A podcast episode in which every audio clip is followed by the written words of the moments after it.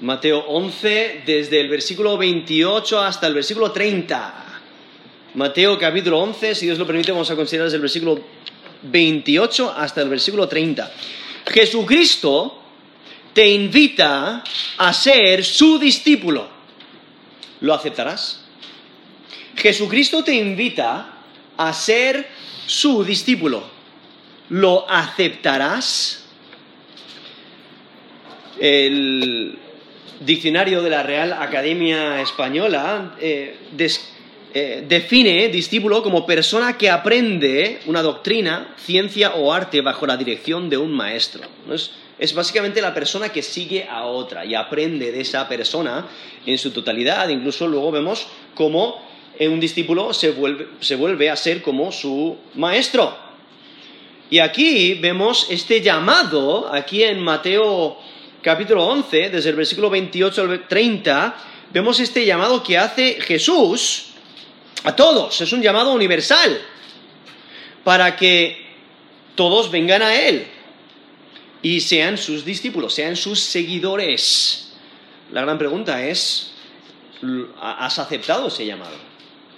Nos dice aquí el texto Mateo 11, versículo 28, venid a mí, todos los que estáis trabajados y cargados, y yo os haré descansar. Llevad mi yugo sobre vosotros y aprended de mí, que soy manso y humilde de corazón, y hallaréis descanso para vuestras almas, porque mi yugo es fácil y ligera mi carga. Eso es Mateo 11, desde el versículo 28 hasta el versículo 30. Aquí el, contexto, el contexto anterior, eh, desde el versículo 20 eh, hasta el versículo 24, podemos ver cómo Jesús reprocha a varias ciudades porque no se quieren arrepentir, aunque Él ha hecho maravillas delante de sus ojos, pero no quieren escuchar su mensaje no quieren, no quieren aceptar el llamado y Jesús les reprocha por su falta de fe. Y luego el versículo 25 y 26, aquí en Mateo 11, el versículo 25 al versículo 26, vemos como eh, Jesús resalta lo que Dios valora. Dios se interesa en la humildad. Los humildes son los que se dan cuenta de su necesidad de Dios, su necesidad de que no saben nada, que necesitan un Salvador y que están en grave necesidad y por ello atienden al llamado de Jesús. Y los humildes son los que entienden el mensaje de Dios. ¿Cuál es el mensaje? O sea, Dios, eh, Dios se ha revelado y Jesús ha revelado a Dios Padre. Es lo que nos, nos menciona ahí versículo 27, cuando Jesús mismo dice, todas las cosas me fueron entregadas por mi Padre, y nadie conoce al Hijo sino al Padre, sino Padre, ni al Padre conoce alguno, sino el Hijo, y aquel a quien el Hijo lo quiera revelar. O sea, Dios Hijo, quien es eh, Jesucristo, la segunda persona de la Trinidad encarnada, la ha revelado a Dios Padre no para satisfacer la curiosidad de los sabios, porque justamente en versículo 25 Jesús dice, te alabo Padre, Señor del cielo y de la tierra, porque escondiste estas cosas de los sabios y de los entendidos. O sea, aquellos que dicen ser sabios, aquellos que piensan que no necesitan ayuda, que no necesitan consejo, aquellos que son sabios a sus propios ojos, que son entendidos de acuerdo a su propia sabiduría, pues ellos no van a escuchar el mensaje de salvación, no van a ver su necesidad de un Salvador, no van a querer recibir la sabiduría divina. Nos dice ahí la última, la última frase del versículo 25, las revelaste a los niños, refiriéndose a personas que se humillan, que se dan cuenta de su necesidad, como un niño se da cuenta de su necesidad, lo necesita todo, y por eso tiene que constantemente pedir pedir a sus padres, ¿no? Necesito comida, necesito abrigo, necesito cobijo, necesito un abrazo. ¿no? Necesito, necesito. Pues los niños se dan cuenta de su necesidad, son humildes y, piden. Y aquellos que se humillan delante de Dios reciben. Y es que Jesucristo ha dado a conocer a, Dios Padre. Nos menciona ahí versículo 27. Y, entonces vemos aquí como eh, en versículo 28 Jesús hace este llamado. Venid a mí. Ahora, ¿por qué puede decir venid a mí? Es porque Él es Dios encarnado. ¿Y qué es lo que Él promete a aquellos que acuden a Él? al final del versículo 28 dice, yo os haré descansar. Y es que Cristo vino para salvar a los pecadores. A través de las escrituras vemos esa, e, e, verdad. Nos dice primera, primera Timoteo 1.15, dice, palabra fiel y digna de ser recibida por todos, que Cristo Jesús vino al mundo para salvar a los pecadores, de los cuales yo soy el primero. Eso es primera Timoteo 1.15. En Lucas 19.10, porque el Hijo del Hombre vino a buscar y a salvar lo que se había perdido. Eso es Lucas 19.10. O sea, Jesucristo vino para salvar. ¿no? Dios, Dios Hijo se encarnó para salvar a, a lo que se había perdido, a la humanidad, proveer salvación, para satisfacer las necesidades nos dice en Juan 6, 35, Jesús dice, yo soy el pan de vida, el que a mí viene, el que a mí viene, nunca tendrá hambre, y el que en mí cree no tendrá sed jamás. Eso es Juan 6, 35. O sea, Jesús es el único que satisface todas nuestras necesidades, el que satisface nuestra necesidad mayor, que es nuestra necesidad espiritual, porque Él es nuestro Señor y Salvador. Nos dice Juan 8:12, Jesús dice, yo soy la luz del mundo. El que me sigue no andará en tinieblas, sino que tendrá la luz de la vida. ¿No? La, luz de vida es lo que Jesús da, porque Él es la luz. En Juan 11:25 Jesús dice, yo soy la resurrección y la vida. El que cree en mí, aunque esté muerto, vivirá. Eso es Juan 11, versículo 25.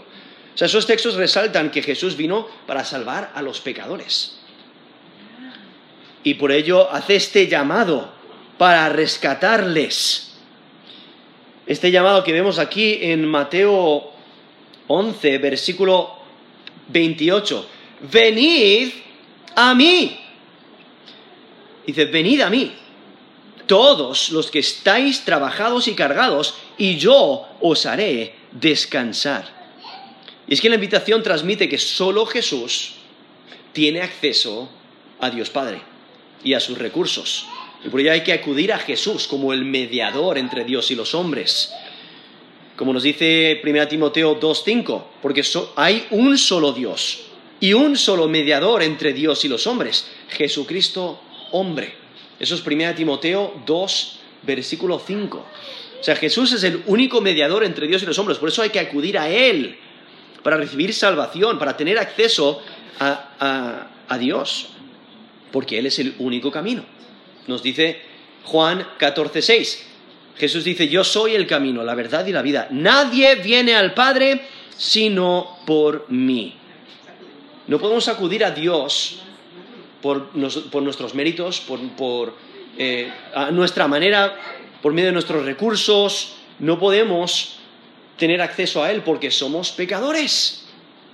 Y Isaías 59.2 nos menciona que, el pecado hace separación entre, entre Dios y nosotros. Entonces, al ser pecadores, necesitamos a alguien que interceda por nosotros, porque no podemos ir directamente a Dios. ¿Quién es el que intercede? ¿Quién es el único mediador entre Dios y los hombres? Esos textos, en 1 Timoteo 2.5 y Juan 14.6, resaltan que Jesucristo es el único. Él es Dios encarnado. Y por ello tenemos que acudir a Él. Por eso vemos este llamado.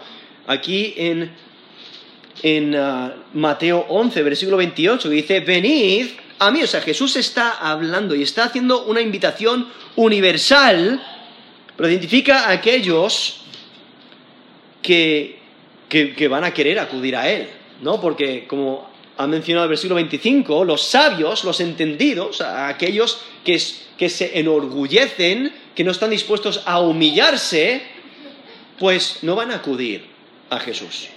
Y por eso Jesús dice, venid a mí, todos los que estáis trabajados y cargados. O sea, los que se den cuenta de su necesidad. Porque aquellos que describe como, como trabajados son aquellos que han luchado con gran esfuerzo, han trabajado duro. Esa idea de trabajados es físicamente sin fuerzas. Trabajar hasta desplomarse, estar desesperado de tanto trabajar. O sea, están completamente trabajados. Menciona también cargados. Y cargados es la idea de llevar una carga muy pesada. Es la idea de, estar cargados de problemas y circunstancias difíciles. Es el lado pasivo, el lado de, tener la carga encima, eh, como sobrecargados como un animal de carga. Y entonces aquí describe a personas que están en gran necesidad, están trabajados y cargados. Y por eso Jesús dice, venid a mí, todos los que estáis trabajados y cargados, y yo os haré descansar. Y, esa idea de trabajados y cargados puede referirse a, muchas, diferentes clases de problemas y dificultades en, la vida. Puede ser personas que se están intentando ganarse la salvación y están trabajando, están, están eh, con, todo este peso encima, como los fariseos, que estaban intentando hacer un montón de reglas, cumplir un montón de reglas, un montón de tradiciones, y, eso les pesaba y les pesaba y les llevaba abajo, intentando ganarse la salvación pero dándose cuenta de que no pueden, dándose cuenta de que no pueden cumplir todas las reglas, todos los requisitos, no pueden cumplir todas las tradiciones, no pueden eh, ir adelante y se sienten cargados. Están intentando ganarse la salvación, pero es que la salvación no es por obras. Pero también puede referirse a, eh, la invitación es para personas que, bueno, han sufrido en la vida muchos, muchos problemas, diferentes circunstancias, eh,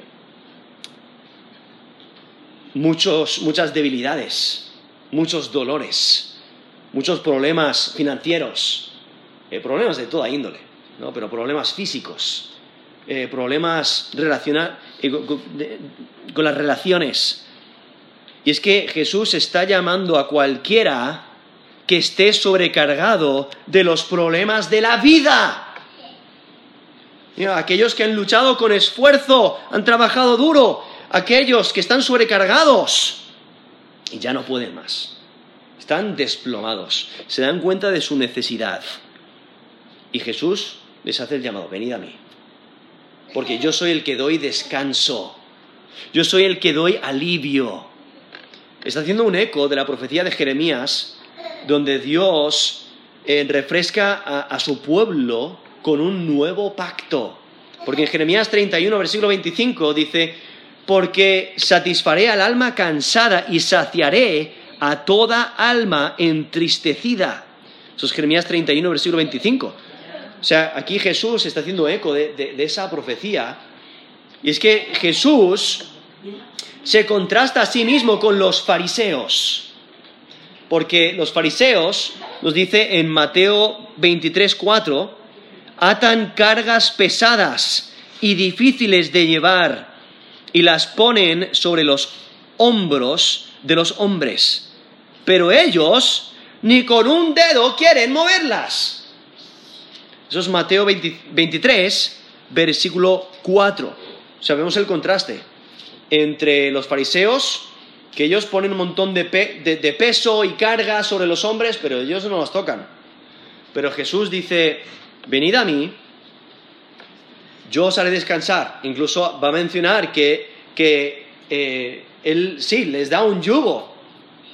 Tienen que seguir trabajando, pero Jesús está con ellos y les ayuda y les fortalece y les da de su gracia les da de su poder para que puedan sobrellevar la, la carga, las pruebas, las dificultades. Y es que los que se dan cuenta de su necesidad van a Cristo. Pueden venir a Cristo porque Cristo les ofrece la invitación. Incluso en la profecía de Isaías, Isaías 55 del versículo 1 dice, a todos los sedientos, venid a las aguas. Y a los que no tienen dinero, venid, comprad y comed, venid, comprad sin dinero, sin precio, vino y leche. ¿Por qué gastáis el dinero en lo que no es pan y vuestro trabajo en lo que no sacia? Oídme atentamente y comed del bien y se deleitará vuestra alma con grosura. Inclinad vuestro oído y venid a mí. Oíd y vivirá vuestra alma y haré con vosotros pacto eterno. Las misericordias firmes a David. Eso es Isaías 55 del 1 al 3. Saltando al versículo 6 dice, buscad a Jehová mientras pueda ser hallado. Llamadle en tanto que, está, que esté cercano. Deje el impío su camino y el hombre inicuo sus pensamientos, y vuélvase a Jehová, el cual tendrá de él misericordia, y al Dios nuestro, el cual será amplio en perdonar. Eso es Isaías, he leído del versículo 1 al versículo 3 y luego del versículo 6 al versículo 7, donde vemos e, e, este llamado a buscar a Dios, a venir a Él, a acudir a Él. Y Jesús está haciendo ese mismo llamado porque Él es Dios encarnado. Y todo aquel que acude a Él recibe descanso. Y es un descanso que va más allá de, esta tierra, de este mundo, sino que es un descanso espiritual. Porque nos dice Juan 3, del 14 al 16, Dice, como Moisés levantó la serpiente en el desierto, así es necesario que el Hijo del Hombre sea levantado, para que todo aquel que en él cree no se pierda, mas tenga vida eterna. Porque de tal manera amó Dios al mundo que ha dado su Hijo unigénito, para que todo aquel que en él cree no se pierda, mas tenga vida eterna. Eso es Juan 3, del 14 al 16. No, o sea, donde eh, Jesús describe el, gran amor de Dios para con nosotros, proveyendo eh, eh, este llamado a acudir a Él y, a, creer en Él, a tener fe en Él y recibir vida eterna, ese descanso eterno, ese, ese refrigerio, esa relación con Él y poder disfrutar la eternidad con Él. Pero lo que hay que hacer es es aceptar el discipulado, es seguirle a Él. Es que aquellos que están cargados y cansados están desesperados de intentar complacer a Dios con sus méritos. Como mencioné antes, hay personas que están día tras día eh, afligiéndose, intentando complacer a Dios por medio de sus obras, por medio de sus méritos. Personas se flagelan, personas se se, dañan los cuerpos para intentar complacer a Dios. Hacen grandes sacrificios para complacer a Dios por medio de sus rituales. Eh, eh, van de rodillas durante kilómetros eh, o hacen grandes, grandes trayectos a pie, etcétera, para hacerse sufrir como si pudieran ganarse la salvación y, están, y están trabajados, están desesperados por intentar complacer a Dios por sus méritos. Pero la escritura es clara, no puedes complacer a Dios por medio de tus méritos, porque eres pecador, es culpable delante de Él. Nos dice Galatas 2.16, sabiendo que el hombre no es justificado por las obras de la ley, sino por la fe de Jesucristo. Nosotros también hemos creído en Jesucristo para ser justificados por la fe de Cristo y no por las obras de la ley por cuanto por las obras de la ley nadie será justificado. Eso es Galatas 2, 16. Lo pone muy claro que no puedes ser justificado por las obras de la ley. Por hacer lo bueno no puedes ser declarado inocente, sino que es por la fe. Y es por la fe de Cristo. O sea, es al creer en Él como Señor y Salvador. Por eso hay que acudir a Él. Porque Él es el único que puede dar descanso. Y por eso Jesús dice, venid a mí la invitación es para todos. Por eso venid a mí, todos los que estáis trabajados y cargados, y yo os haré descansar. ¿Qué, es lo que implica? Que Él es quien lleva todos esos trabajos. Él es quien lleva todas esas cargas Y es que ninguna carga es demasiado grande para Cristo.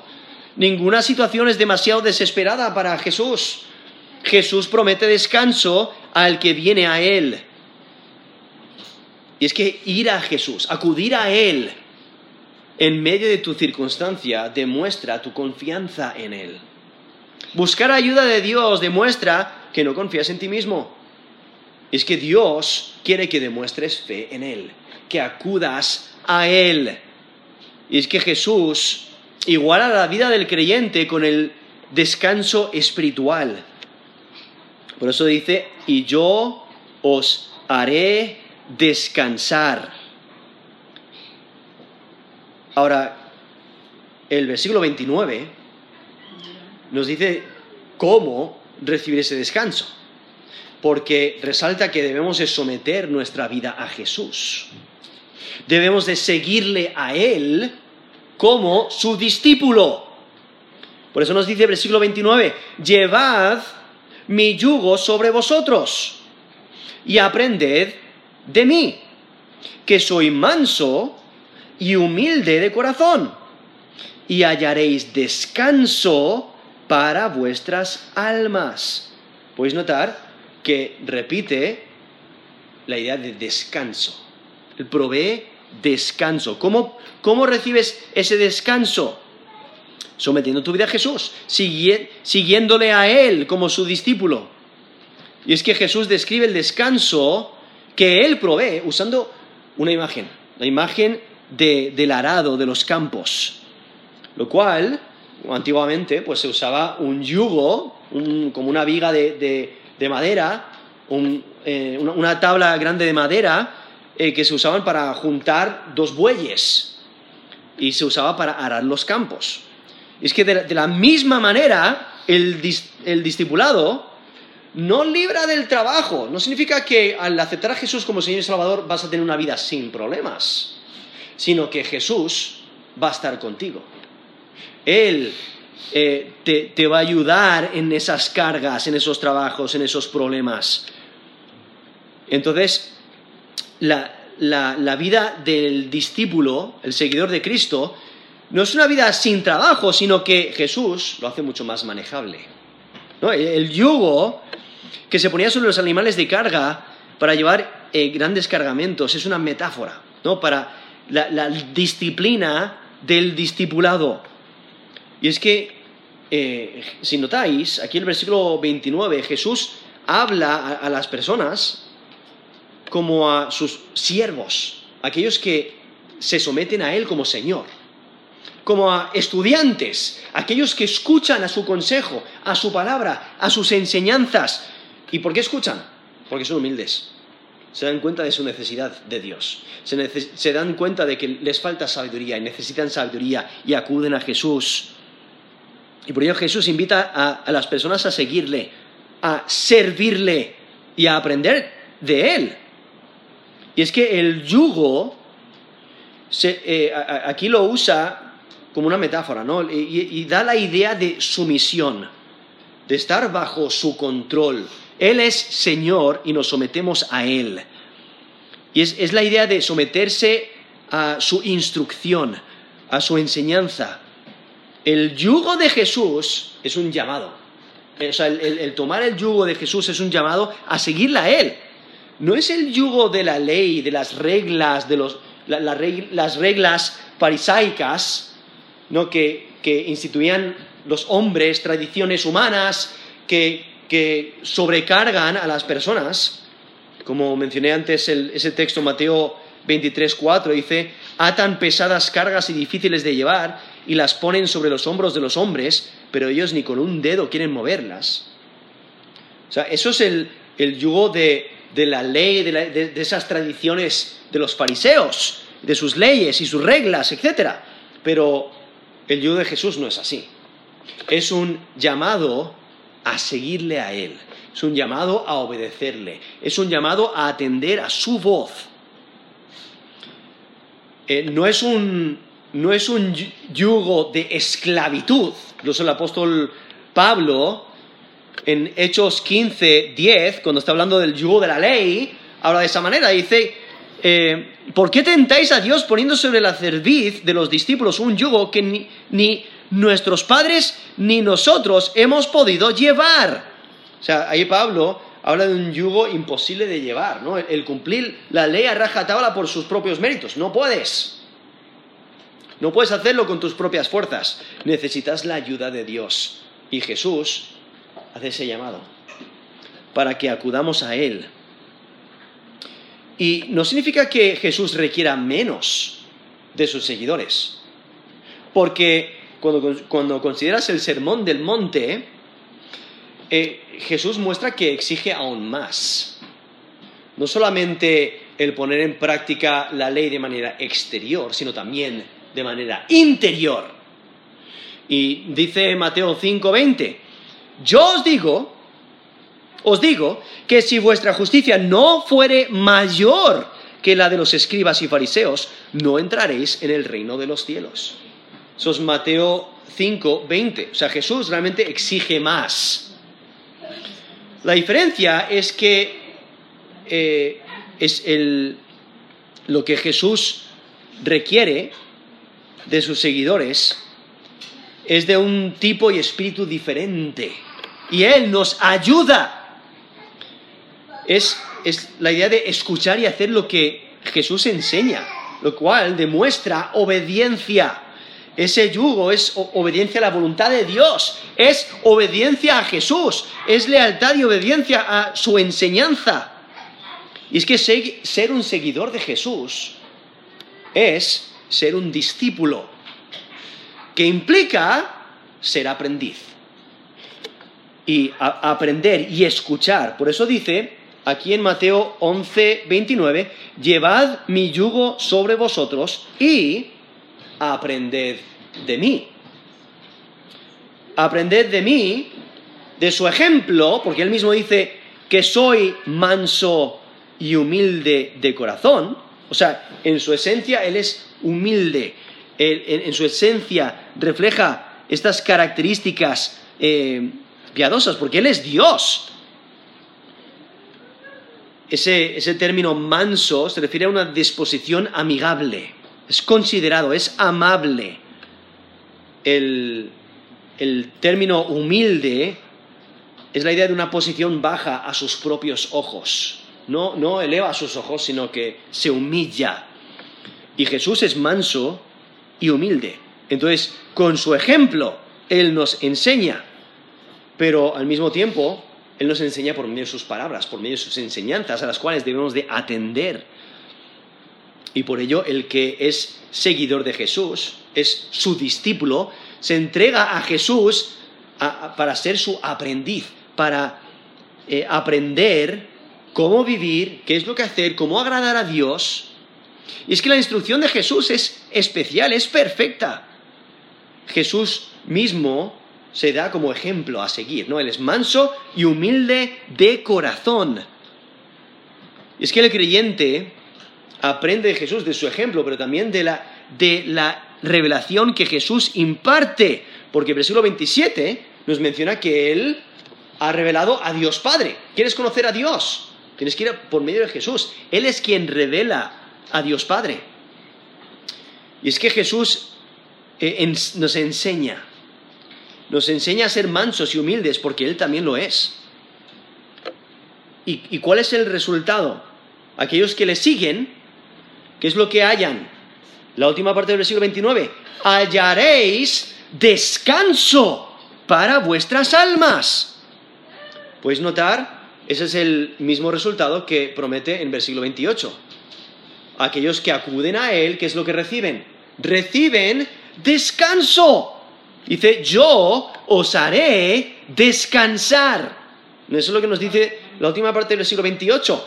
En la última parte del versículo 29, hallaréis descanso para vuestras almas. Ahora, eso no significa que no haya más trabajo.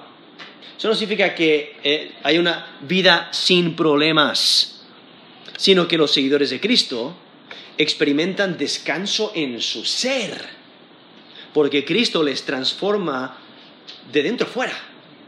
O sea, aunque sea necesario seguir trabajando eh, seguir teniendo problemas, seguir eh, siendo cargados. El creyente tiene gozo en su ser que le ayuda a afrontar esas pruebas, esas circunstancias.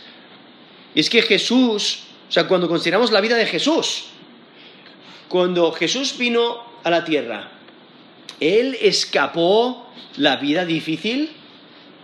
Él dijo, no, no, yo voy a vivir una vida sin problemas.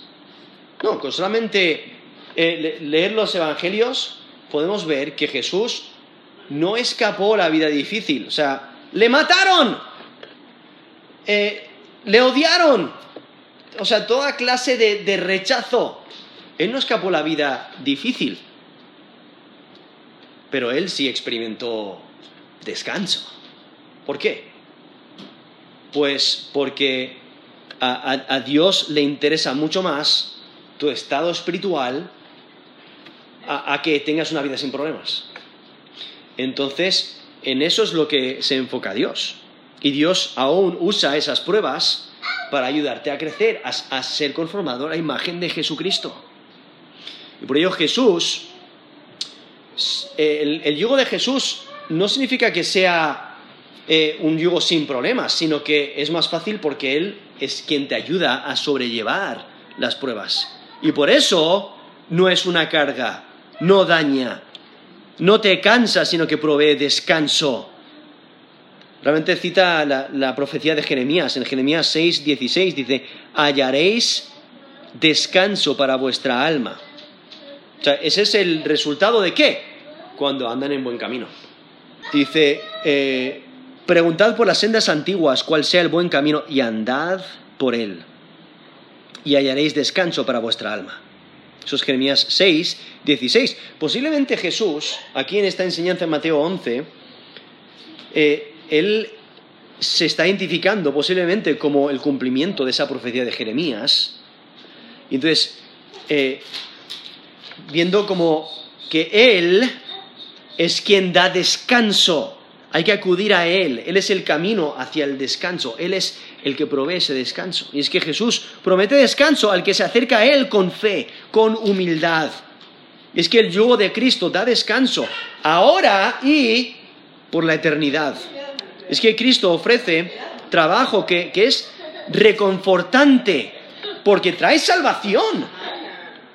Y entonces en versículo 30 dice, porque mi yugo es fácil y ligera mi carga.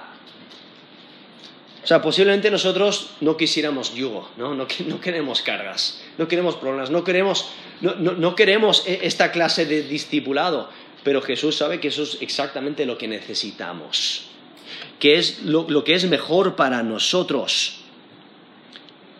Y ahí dice, porque mi yugo es fácil, ese término fácil es la idea de adaptado para cumplir un propósito. Es, útil, es excelente, es placentero, es bueno. Y esa idea de, ligera es la idea de fácil de llevar. Ahora, ¿por qué esa carga, no, una carga que, se lleva con propósito, ¿no? Es, eh, es, es un requisito. ¿Por qué es un requisito para el discípulo?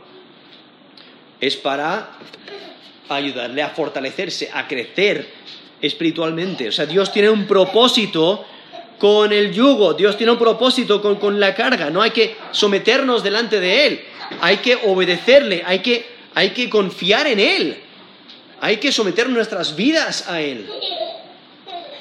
Y es que aquí vemos un contraste entre las reglas farisaicas y el alivio de la tutela de Jesús a quien el Antiguo Testamento apunta. O sea, el Antiguo Testamento identifica a Jesús como el, Mesías, el Salvador, el que trae vida nueva, vida eterna. Y es que sí, los requisitos de, de Jesús son exigentes, pero son más fáciles de sobrellevar por la fuerza que Él provee por medio del Espíritu Santo. Y es que por eso la carga de Jesús es ligera, su yugo es fácil. Es que Jesús está llamando a un servicio que satisface, no, no a un trabajo pesado. Y es que el servicio de Jesús exige, que, Él exige, no es difícil ni pesado, porque Él te ayuda. El servicio a Jesús es placentero. Y como mencioné, no significa que, que el creyente va a tener una vida sin problemas. Porque vemos en 2 Timoteo 3:12, dice, todos los que quieran vivir piadosamente en Cristo Jesús padecerán persecución. O sea, ¿eres discípulo de Cristo? ¿Eres seguidor de Jesús? O sea, si a Él le persiguieron y le mataron, ¿qué van a hacer con sus seguidores, con sus discípulos? Entonces, posiblemente venga la persecución. Y es que el creyente no tiene promesas de libertad de problemas, no tiene libertad de, de, o sea, una promesa de libertad de, de enfermedades, de calamidades en este mundo, pero sí la afirmación de recibir la gracia sustentadora de Dios. O sea, Dios da la gracia que necesitas para tus pruebas. Es que el yugo de Cristo es fácil porque involucra la unión con Él, que produce una nueva dimensión de descanso y paz. Y es que el yugo de Cristo es especial y cómodo. La carga de Cristo no te, no te desploma. La carga es fácil de llevar por la calidad del yugo. Y es que los problemas son más livianos cuando estás conectado a Cristo. Él te da la gracia, Él te da la fortaleza, Él te da el, descanso. Y entonces sí, vienen problemas, vienen enfermedades, vienen dolores, vienen calamidades en este mundo, pero Dios te promete su gracia. Te, sustenta, te fortalece con su gracia, te ayuda eh, a sobrellevar esas pruebas. Y por eso la carga de Cristo no te desploma. La carga es fácil de llevar por la calidad del yugo. Los problemas son más livianos cuando se los dejas a Él. Y es que su misión a Cristo da libertad. Por eso incluso en 1 de Juan 5, versículo 3, 1 de Juan 5, versículo 3 dice, este es el amor de, a Dios, que guardemos sus mandamientos. Y sus mandamientos no son gravosos. Eso es 1 de Juan 5, 3. Ahora, ¿cómo pueden ser los, mandatos, los, mandamientos de Dios? ¿Cómo es que no, no van a ser gravosos? Es porque Dios nos ayuda a ponerlos en práctica. Y lo hacemos por amor a Él. Y porque lo hacemos por amor a Él, porque estamos dedicados a hacer sus mandamientos, no son gravosos, eh, no son pesados, no es una carga imposible de llevar, sino que Cristo lo hace fácil. Por eso merece la pena acudir a Él, venir a Él, porque Él da descanso. Es que Jesús te invita a ser su discípulo, ¿lo aceptarás? Entonces, no confíes en tus propios recursos, en tus propias habilidades. Es que si confías en Dios encontrarás paz, encontrarás descanso. Por eso tenemos este texto aquí para fortalecer al decaído, para animar al desanimado, para ayudar al desalentado, porque sí puedes encontrar descanso, y es por medio de Jesucristo. Sí puedes confiar en Dios, sí puedes esperar el cuidado de Dios. Dios sí te ayuda en tus problemas. Ninguna aflicción, ninguna aflicción es demasiado grande para Dios. Ninguna circunstancia es desesperada cuando confías en Dios. Pero tienes que acudir a Él, tienes que buscarle a Él, tienes que confiar en Él, tienes que esperar en Él, tienes que someter tu vida a Él, tienes que acudir a Él eh, y seguirle como su discípulo. Y es que Jesucristo te invita a ser su discípulo. ¿Lo aceptarás? Vamos a terminar en, oración.